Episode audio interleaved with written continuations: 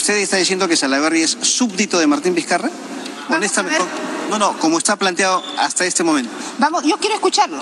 Yo quiero escucharlo, a ver cuál es la posición, si es una posición apegada al reglamento y a los procesos democráticos del Congreso, o simplemente se allana a lo que dice. ¿Por qué? ¿Algo tiene miedo? ¿Quién tiene miedo acá? Pero le reitero. Porque acá, escúchenme, aquí lo que está pasando es que si tú no te alineas a la posición del Ejecutivo o de Martín Vizcarra, que se cree un dios, ¿no? O sea, ¿qué te hacen? Te hacen una denuncia, te fabrican una historia, este, van con tu familia, te crean todo, todo un, chantaje, pues, ¿no? Y entonces hay muchos congresistas que tienen temor de salir a hablar. Yo no tengo temor de salir a hablar, señor Martín Vizcarra, a usted le estoy hablando. Yo no tengo rabo de paja. Le pregunto a usted, ¿usted tiene rabo de paja? ¿Cuántas denuncias tiene? ¿Cuánta plata se ha llevado su empresa? Aquí yo voy a estar parada defendiendo a nuestro país. ¿A qué empresa se refiere? Defendiendo el dinero de todos los peruanos. ¿Cómo?